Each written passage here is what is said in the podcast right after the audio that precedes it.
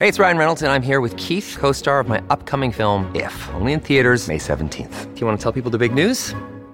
All right, I'll do it. Sign up now and you'll get unlimited for $15 a month in six months of Paramount Plus Essential Plan on us. Mintmobile.com slash switch. Upfront payment of $45 equivalent to $15 per month. Unlimited over 40 gigabytes per month. Face lower speeds. Videos at 480p. Active Mint customers by 531.24 get six months of Paramount Plus Essential Plan. Auto renews after six months. Offer ends May 31st, 2024. Separate Paramount Plus registration required. Terms and conditions apply if rated PG. All right, this is going to be fun, and I knew it would be. And already the text line is on fire.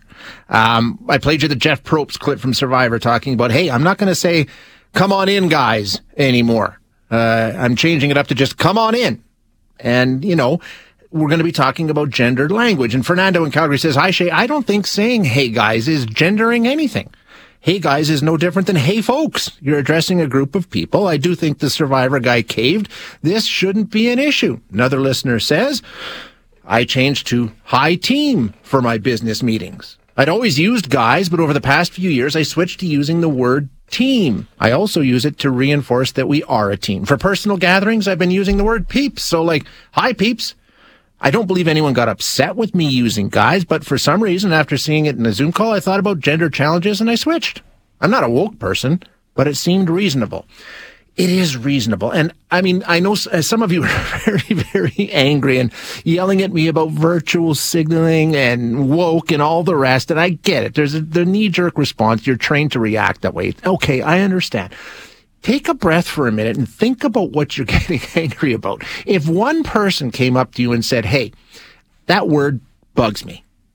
Can you not use it? That's, they're, they're, they're not asking you to do anything it's not going to change your life in the slightest. You are asked to be cognizant of something that really is the barest minimum ask of you. Don't change anything. Don't change the way you live your life. Just switch that word for another word.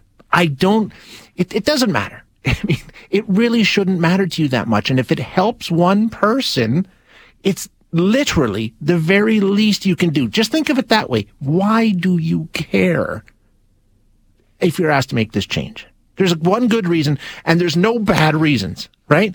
So let's get into it a little bit here and let's just walk through it because it's an interesting conversation. We're going to chat now um, with Leanne Son Hing, professor of psychology at the University of Guelph. Leanne, thank you so much for joining us. I appreciate your time.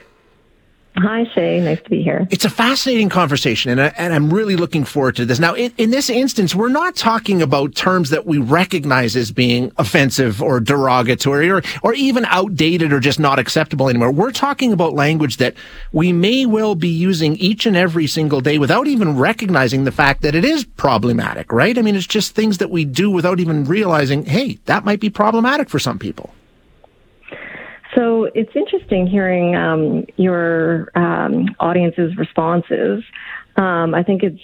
Uh, I think people sometimes have a really negative reaction when they feel that they're being accused of behaving in a wrong way, when they think that, you know, they've got good intentions and, and nothing they've been doing wrong, and some reluctance to try to change their behavior, especially if they don't know what they're supposed to change it to, or fear that they might not do it right, or that they'll still be called out. And you know, call out culture is um, a real problem. So I think that um, it's it's important to recognize um, that change is a process and that nobody's perfect. And so if you're interested in making changes to make other people feel more included or to make things more fair for people, um, but it's okay to be on that path to change yeah. and to let people know that you're on a path. And if you slip up, right, you make a mistake, you apologize briefly and and proceed.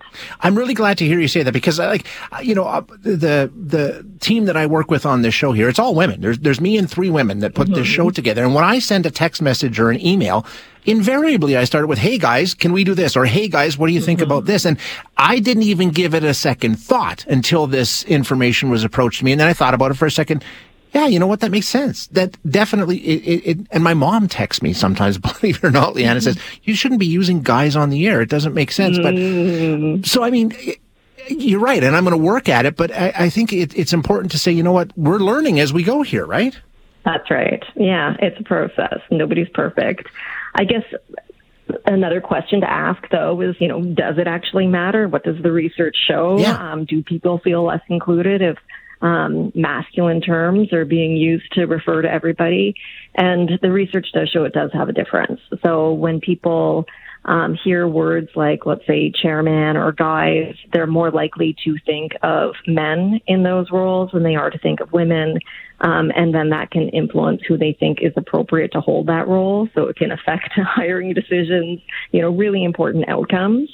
Um, unfortunately, some gender neutral language, we still actually see that people tend to think of men more than women. Um, and so people have to take, you know, so obviously it's worse to be exclusionary than to use um, uh, gender neutral language, but even gender neutral language, some roles we just associate more with men than with women. And so extra steps need to be taken in order for people to perceive everybody as possibly holding those roles. Yeah, and some of those were surprising to me. Let's go through some of those, like describing, you know, if you put out a, a, a job posting and you described it as mm-hmm. competitive, that could be mm-hmm. problematic, correct? Your brain needs support, and new OLLY Brainy Chews are a delightful way to take care of your cognitive health. Made with scientifically backed ingredients like Thai ginger, L-theanine, and caffeine, Brainy Chews support healthy brain function and help you find your focus, stay chill, or get energized. Be kind to your mind and get these nootropic chews at olly.com. That's O L L Y.com. These statements have not been evaluated by the Food and Drug Administration. This product is not intended to diagnose, treat, cure, or prevent any disease. At Evernorth Health Services, we believe costs shouldn't get in the way of life changing care, and we're doing everything in our power to make it possible. Behavioral health solutions that also keep your projections at their best? It's possible. Pharmacy benefits that benefit your bottom line? It's possible. Complex specialty care that cares about your ROI? It's possible. Because we're already doing it. All while saving businesses billions. That's Wonder made possible. Learn more at evernorth.com/wonder. Yeah, so people associate certain words more with men than women, and that's because we tend to associate like traits of being agentic and being performance oriented and competitive as more masculine, and people being more nurturing and caring and supportive of others and warm as being more feminine. Um, and so this comes out in terms of not only um, how people react to job ads, but when people do performance evaluations, what kind of language they use to describe male and female um, employees, and also letters of reference. So people tend to really focus on women's warmth more and men's competence more. Interesting. Okay, so how do we how do we describe? I mean, in the industry that I'm in, I think competitive and even ambitious mm-hmm. in some cases would be seen mm-hmm. as really, really good attributes to mm-hmm. have regardless of your gender. So, so how do you include that in those kind of conversations without alienating anybody or making anybody feel lesser? So I think um, I, I, would say that it's different if we're talking about job ads than if we're talking about performance evaluations. So when using job ads, um, you can do things like using um, being very clear to refer to um, he, her, and them, right? So because it's not just men and women that we're talking about. Um, so thinking that everybody would be able to see themselves reflected in those ads and what kind of language can you use to make sure that everyone might see themselves reflected. And hopefully you've got people from different groups um, within your organization who can, you know, review the language being used to make sure that it is inclusive. Um, when thinking about writing a letter of reference or um, writing your performance evaluations, I think you can look at it afterwards and say, all right, so would I write this letter differently if this person was a man or a woman or, or non binary? Is there does it make sense to say, okay, if you're thinking of these kinds of things, if you're somebody in a workplace or if you're hiring somebody or you're a supervisor or whatever the case may be, and this is on your mind to be um, less gendered in your language, does that mean that it, it would seem to me it would follow that you would be more thoughtful of inclusivity and not alienating anybody in a broader sense as well. This would put it on your radar in some ways and, and make you start thinking in that way.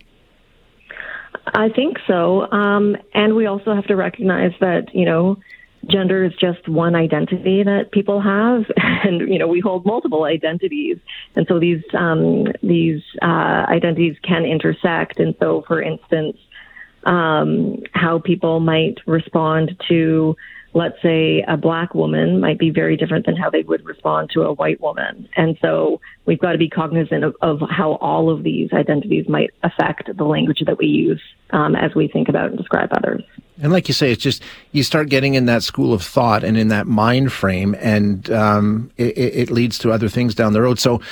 Uh, I'm, I'm glad to hear you say it's a learning process. We, you know, because some people just get so upset the attachment to the words, uh, and we touched on it earlier, Leanne. I, I, guess it's it feels is it because they feel like they're somehow being attacked for their choice of words when in reality they're not. It's just a suggestion to say, hey, listen, think about this for a second and see if we can have a conversation. But I don't understand this. Or you should see my text line, yeah, and you wouldn't believe what people are saying, how angry they get over this.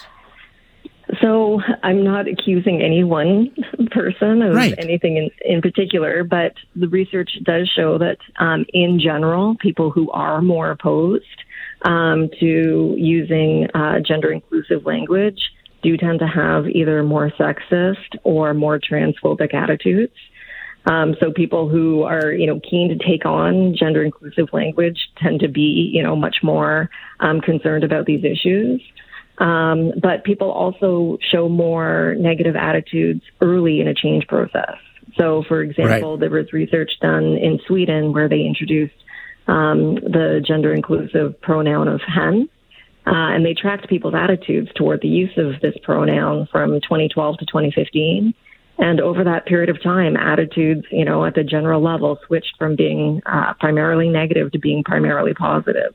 So some of it is just a matter of what we are used to, yep. right? We, we and it like takes time. status quo. Yeah, we like the status quo. Change is always hard.